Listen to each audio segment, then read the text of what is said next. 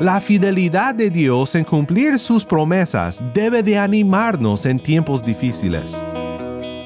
Nunca debemos olvidar que el Señor está y siempre nos dará la mano en momentos difíciles y en momentos alegres y todo estará siempre con nosotros.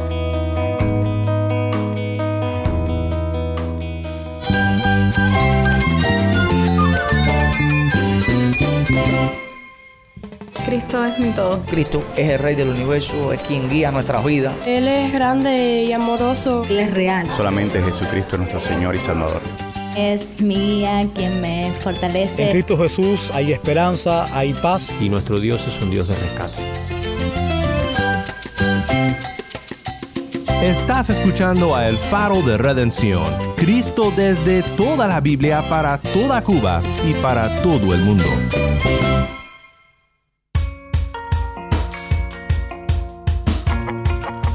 Hola, mi nombre es Daniel Warren, gracias por acompañarme aquí en El Faro. Hoy comenzamos nuestra tercera y última semana en el libro de Josué, en una serie titulada De Josué a Jesús. Espero que hayas estado disfrutando de nuestro tiempo en este libro lleno de historias emocionantes y también de temas difíciles, pero sobre todo grandes lecciones acerca de Cristo, el mejor y último Josué, quien conquista al enemigo y hace de su pueblo más que vencedores por su gran amor. Hoy empezamos a pensar en el final de la historia y pensamos en cómo lo que Dios realizó en la conquista tiene que ver con nuestra confianza en Él durante momentos difíciles de nuestras vidas. El faro de redención comienza con Cuba Lava. Esto es mi riqueza.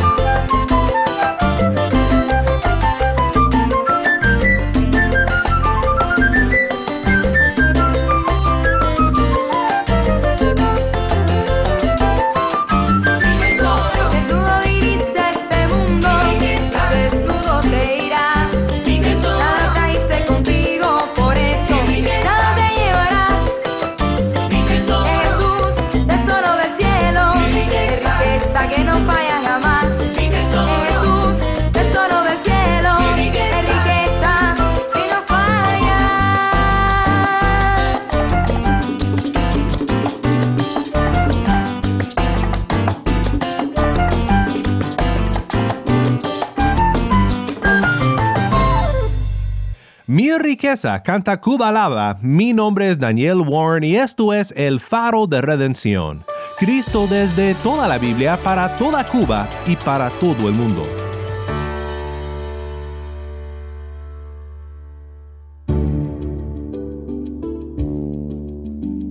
Con este estudio comenzamos el principio del fin de nuestro tiempo en el libro de Josué. Nuestras tres semanas en este libro han seguido una división del libro en tres partes. La primera parte es entrando a la tierra, del capítulo 1 al capítulo 5, versículo 12. La segunda parte es tomando la tierra, del 5.13 al capítulo 12.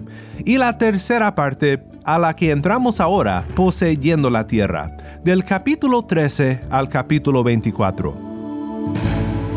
Debido al contenido de esta última sección del libro, que puede ser un poco repetitivo y también consiste en listas de las herencias de la tierra, nos enfocaremos en algunos pasajes en particular de estos últimos capítulos. Hoy quiero adelantarnos un poco al capítulo 21 para pensar contigo en un pasaje muy interesante es un pasaje muy importante para la gran historia de la redención porque tiene que ver con el cumplimiento de la promesa a Abraham de una tierra para su descendencia. Una promesa importantísima para Israel y como veremos para ti y para mí. La fidelidad de Dios en cumplir sus promesas debe de animarnos en tiempos difíciles. Escuchemos juntos ahora la lectura de Josué 21, 43 a 45. Tai nos acompaña desde La Habana con la lectura. De esa manera el Señor dio a Israel toda la tierra que había jurado dar a sus padres, y la poseyeron y habitaron en ella. Y el Señor les dio reposo en derredor, conforme a todo lo que había jurado a sus padres. Ninguno de sus enemigos pudo hacerles frente el Señor entregó a todos sus enemigos en sus manos. No faltó ni una palabra de las buenas promesas que el Señor había hecho a la casa de Israel. Todas se cumplieron. Muchas gracias, Tai. Nuevamente esto fue Josué 21, 43 al 45. Nos encontramos frente a una gran pregunta muy importante al pensar en este pasaje juntos, y es la cuestión de la tierra prometida y el cumplimiento de la promesa. Existe una tensión en el mismo libro de Josué respecto a la tierra prometida y su posesión por el pueblo de Dios. Por un lado, como acabamos de escuchar en Josué 21, 43 al 45, el narrador de Josué puede decir que las promesas fueron cumplidas en su totalidad. No dice que una parte de la tierra les fue dada al pueblo, no, dice toda la tierra. No faltó ni una palabra de las buenas promesas del Señor. Todas se cumplieron el Señor les da el reposo prometido, y los habitantes de la tierra no podían hacerles frente. Promesa hecha, promesa cumplida. Pero pregunta, ¿cómo podemos reconciliar esto con el hecho de que muchos cananitas permanecían en la tierra? Creo que nos ayudará a entender esta declaración de la fidelidad de Dios a sus promesas, considerar juntos un pasaje anterior, en el capítulo 13, comenzando en el versículo 1, donde Dios revela algo muy importante a Josué. Dice, cuando Josué ya era viejo, el Señor le dijo, tú ya eres anciano y todavía queda mucha tierra por conquistar.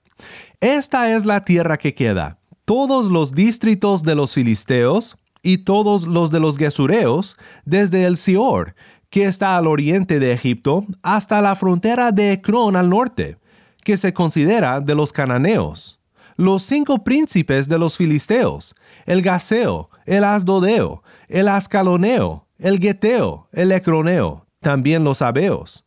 Hacia el sur toda la tierra de los cananeos, y Meara que pertenece a los sidoníos, hasta Afec, hasta la frontera de los amorreos y la tierra de los giblitas, de todo el Líbano hasta el oriente, desde Baal Gad al pie del monte Hermón hasta Lebo Amat a todos los habitantes de la región montañosa desde el Líbano hasta Misefrot Maim, a todos los sidoníos, yo los expulsaré de delante de los israelitas. Solamente tú tienes que repartir la tierra por suerte a Israel como heredad tal como te he mandado. Tú ya eres anciano y todavía queda mucha tierra por conquistar. La realidad es que Josué había luchado por mucho tiempo ya, pero falta mucho por hacer. Y aquí en Josué 13 encontramos la base, el fundamento de la fidelidad de Dios que puede declarar su promesa cumplida en el capítulo 21. Tú ya eres anciano, pero yo, tu Dios, los expulsaré de delante de los israelitas. Me gusta mucho lo que dice Dale Ralph Davis cuando dice, la mortalidad de sus siervos nunca incapacita al Dios eterno. Lo que Dios promete, Dios cumplirá. En esto puedes descansar aun cuando estás cansado de luchar, cansado de mantenerte en el camino de Dios y obrar por su reino. Tú ya eres anciano. Esto es realismo que conforta a seres como nosotros. Dios considera quiénes somos y esto nos debe de llevar a considerar quién es nuestro Dios. Nosotros somos débiles, Dios es fuerte. Nosotros nos cansamos, Dios nunca duerme. Nosotros llegamos a nuestro fin, pero Dios es infinito.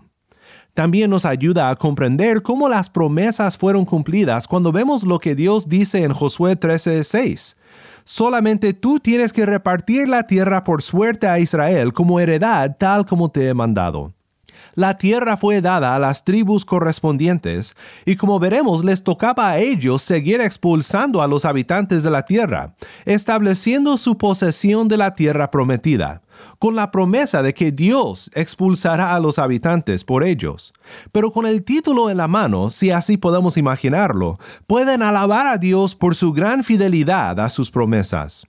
La posesión gradual de la tierra fue declarada en Éxodo 23 y también en Deuteronomio 7. Éxodo 23, 29 al 30 dice, No los echaré de delante de ti en un solo año, a fin de que la tierra no quede desolada y se multipliquen contra ti las bestias del campo. Poco a poco los echaré de delante de ti, hasta que te multipliques y tomes posesión de la tierra. ¿Notaste que aún en la posesión gradual de la tierra prometida vemos el amor de Dios por su pueblo? Dice que será poco a poco, a fin de que la tierra no quede desolada y se multipliquen contra ti las bestias del campo. Debemos de apreciar la demora en el cumplimiento de las promesas de Dios, porque es en la demora que Dios lleva su plan a la perfección. Me gusta lo que dice Deuteronomio 7:21 no te espantes de ellos, porque en medio de ti está el Señor tu Dios, Dios grande y temible. Nuestro gran Dios es confiable, siempre es fiel y fuerte para cumplir su plan en nosotros. Aquí en esta sección empezamos a ver la lista de las herencias establecidas por Moisés a las doce tribus una sección que yo creo solemos brincar en nuestra lectura bíblica, aunque es de esperarse porque trata con una geografía desconocida y nombres extraños. Pero no debemos de olvidar el punto, y este es, este es el título de la tierra siendo otorgado al pueblo. Esta tierra no es de los cananeos, es la tierra del Dios creador, y Él concede la tierra a Israel según su santa voluntad. Cuando leemos este pasaje debemos de pensar en la fidelidad de Dios a sus promesas que nosotros experimentamos. Qué maravilloso será si nosotros al cerrar nuestros ojos en muerte un día podamos decir como Josué dice en Josué 23:14, miren, Hoy me voy por el camino de toda la tierra, y ustedes saben con todo su corazón y con toda su alma que ninguna de las buenas palabras que el Señor su Dios habló acerca de ustedes ha faltado. Todas les han sido cumplidas, ninguna de ellas ha faltado. Qué gran testimonio sería si nosotros dijéramos estas palabras como nuestras últimas palabras a nuestros seres queridos y a un mundo que busca algo en que creer y confiar. La fidelidad de Dios en cumplir sus promesas debe de animarnos en tiempos difíciles. Recientemente hablamos con una hermana en Cristo llamada Elena en Santa Clara, Cuba, y esto es lo que ella nos dijo sobre el gran confort para el creyente de saber que Cristo está de nuestro lado. Hola, yo soy Jorge y me encuentro en Santa Clara, Cuba. Quiero compartir con una hermana, me gustaría que se presentara. Eh, mi nombre es Elena y soy cristiana. Hola Elena, gracias por compartir este tiempo con nosotros. ¿Cómo era tu vida antes de conocer a Dios? Eh, mi vida antes de conocer a Dios era una vida triste, oscura y sin sentido, porque no tenía ningún conocimiento de lo que era el Evangelio. Tenía muchos dioses falsos y se acercaron a mí algunas personas que me predicaron de la palabra y al oírlo sentí muchas inquietudes de conocer al Señor. Me fui acercando, acercando y teniendo más conocimiento de aquella fe que me que me inculcaba aquel sentimiento que empecé a sentir por conocerlo. Y fui convertida y me bauticé como cristiana y estoy orgullosa de haber conocido al Señor y tenerlo en mi corazón para siempre porque tengo una esperanza, una fe de una vida que voy a tener perfecta a su lado y no quiero nunca soltarlo de la mano. Le digo a todas estas personas que nunca han oído del Señor que oigan mis testimonios. Todos los dioses falsos que tenía cayeron. Me siento libre porque sé que en el Señor tengo vida eterna y salvación. Qué lindo es cuando Dios nos da valor, cuando nuestra cosmovisión cambia, cuando Cristo es el centro de nuestras vidas, es lo más lindo que, que puede haber. Y Elena, aprovechando estas oportunidades de hablar de cambios en nuestras vidas, ¿me puedes contar algunas cosas que recuerdes que Dios haya cambiado en tu vida en este año? Sí, como no, mira, te diré que al convertirme ya en cristiana y ser bautizada, empecé a hablar con, mis hermanos, con algunos vecinos y vi que mi vida cambió. Eh, el Señor hizo milagros en mí. Mi esposo al ver mi comportamiento y hablar del Señor, eh, se fue también uniendo y ahí vi que el Señor trabajó tan, tanto, tanto en nuestras vidas, que una hermana de sangre mía se convirtió en mi hermana de Cristo. Y le doy gracias a Él porque eso para mí fue maravilloso. Muchos de mi familia no están convertidos, pero me llaman y me dice, ora porque tengo este problema. Y eso a mí me, me da alegría. Yo veo que el Señor cada día trabaja en mi vida porque, porque ya aquellas costumbres que tenía, todas fueron desapareciendo y hoy cualquier problema que tengo siempre acudo al Señor y veo que su mano está extendida. Antes de yo tropezar, Él, él me libra. Y así veo, eh, estoy orgullosa de mis hijas. Tengo una hija, un nieto, yerno que son convertidos, que son cristianos. Y le doy gracias a Dios porque yo sé que Él está a mi lado y está al lado de mi familia y tengo fe y esperanza que un día eh, vamos a ser una gran familia de sangre y hermana en Cristo. Amén. Y qué lindo es lo que me decías de la oración. Es algo muy importante para nosotros los cristianos el poder relacionarnos con Dios Padre, poder conversar. Es algo muy valioso. Eh, como te decía, la oración es muy importante porque es una comunión directa que tú tienes con el Señor, es una conversación que tú puedes hacer con Él. Y yo digo que la oración es la llave que abre todas las puertas hacia Él. Y sí, eh, oraciones respondidas, sí, como no. Mira esta oración que tuve permanente de mi esposo y Dios me oyó, me complació porque él hoy es cristiano igual que yo. Igual que muchísimas oraciones que he hecho por salud, por por diversas situaciones y, yo veo que la mano de Él está porque me han sido contestadas y, estoy muy agradecida de eso. Gracias Elena por compartir todos estos testimonios con nosotros. Ha sido muy especial para mí poder eh, compartir contigo y ver la mano de Dios en tu vida. Muchas gracias. Gracias a usted por hacerme recordar todas estas cosas que nunca debemos olvidar que el Señor está y siempre nos dará la mano en momentos difíciles y en momentos alegres y todo estará siempre con nosotros.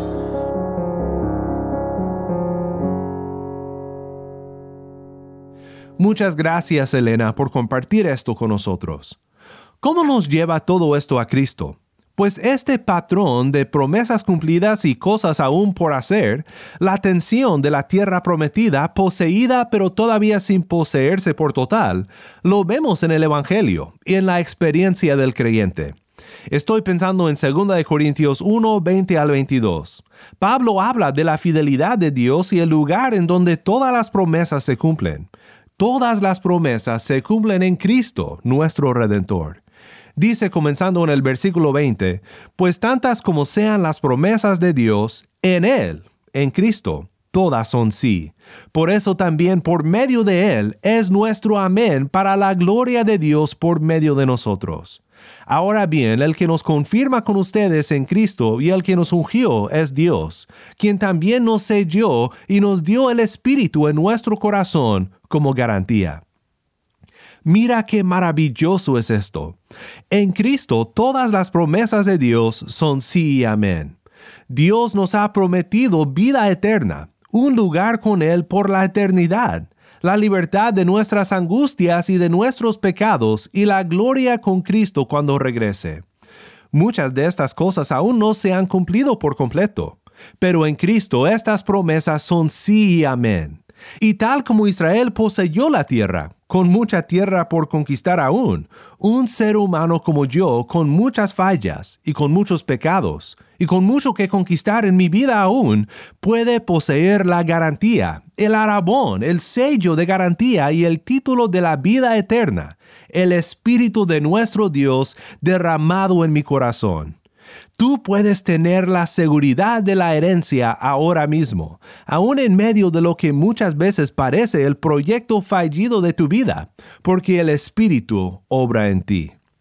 En la tensión de nuestra vida entre el ahora y el aún no de la gracia de Cristo y su reino, es de mucho consuelo lo que Pablo nos recuerda en Romanos 8, 18 al 25 pues considero que los sufrimientos de este tiempo presente no son dignos de ser comparados con la gloria que nos ha de ser revelada.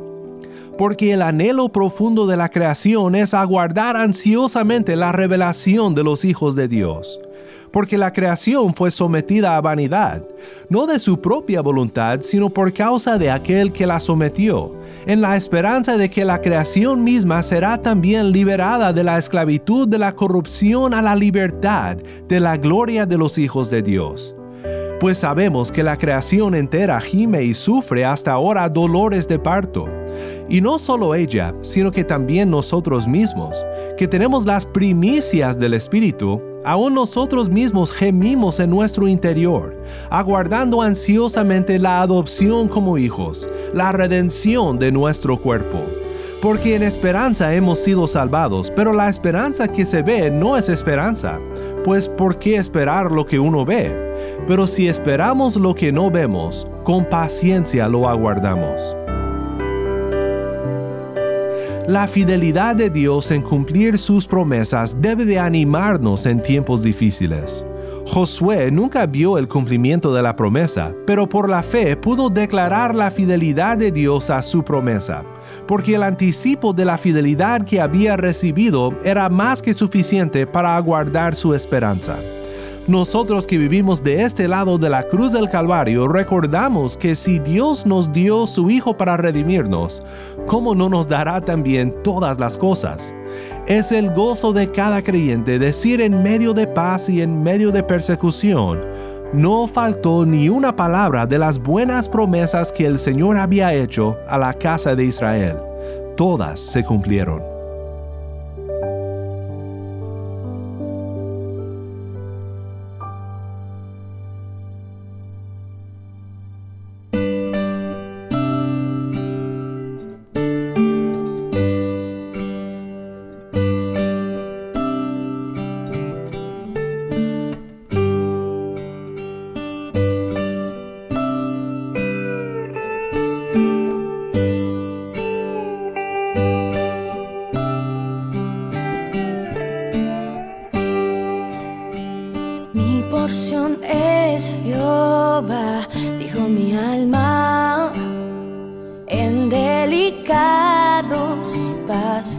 para descansar.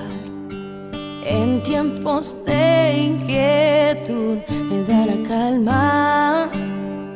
Yo te seguiré, tendré. Tu palabra es dulce a mi paladar.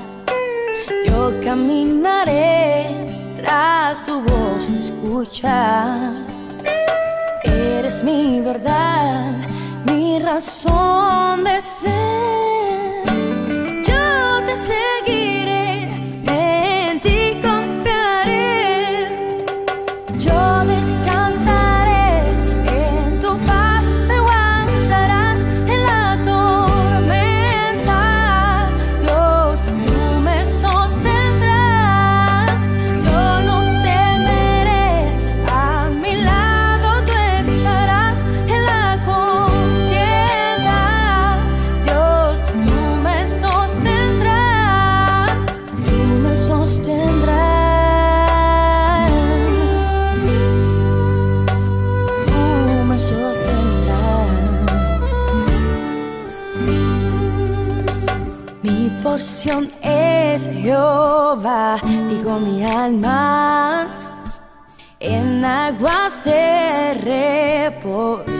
Pastoreará. En tiempos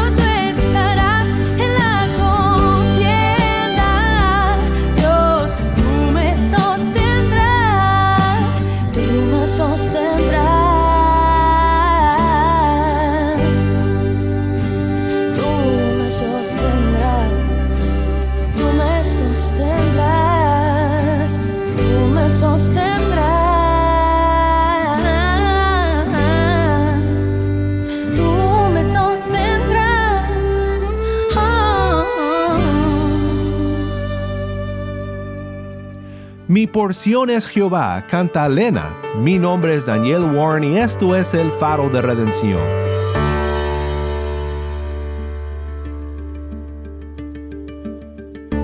En nuestros momentos más difíciles, en las dificultades que tú enfrentas en tu vida ahora mismo, pasajes como este en un libro del Antiguo Testamento son de gran consuelo para el corazón de fe.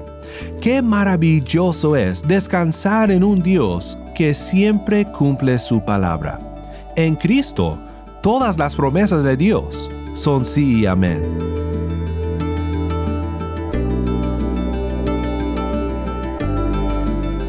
El Faro de Redención como programa radial fue ideado para Cuba, pero ha crecido a un nivel global y si estás en sintonía fuera de Cuba, te agradezco por pasar estos tiempos con nosotros estudiando temas que nos fortalecen en nuestro caminar cristiano. ¿Tienes una historia que contarnos sobre cómo el Faro de Redención está impactando tu vida? Mándanos un correo electrónico a ministerio arroba elfaroderedención.org. Nuevamente nuestro correo electrónico ministerio arroba elfaroderedención.org. O si te es más fácil, puedes enviarnos un mensaje de voz en WhatsApp. Nuestro número es 1786-373-4880. Nuevamente nuestro número de WhatsApp 1786-373-4880. Y no olvides que también nos puedes seguir en las redes sociales, en Facebook, Instagram y Twitter. Solo busca el faro de redención. Allí encontrarás más contenido durante la semana para animarte en tu fe y para mantenerte informado sobre el ministerio de El Faro. Para más información sobre este ministerio y sobre cómo tú puedes formar parte de nuestra misión, visita nuestra página web elfaroderedención.org. Mi nombre es Daniel Warren. Te invito a que me acompañes mañana en esta serie de Josué a Jesús.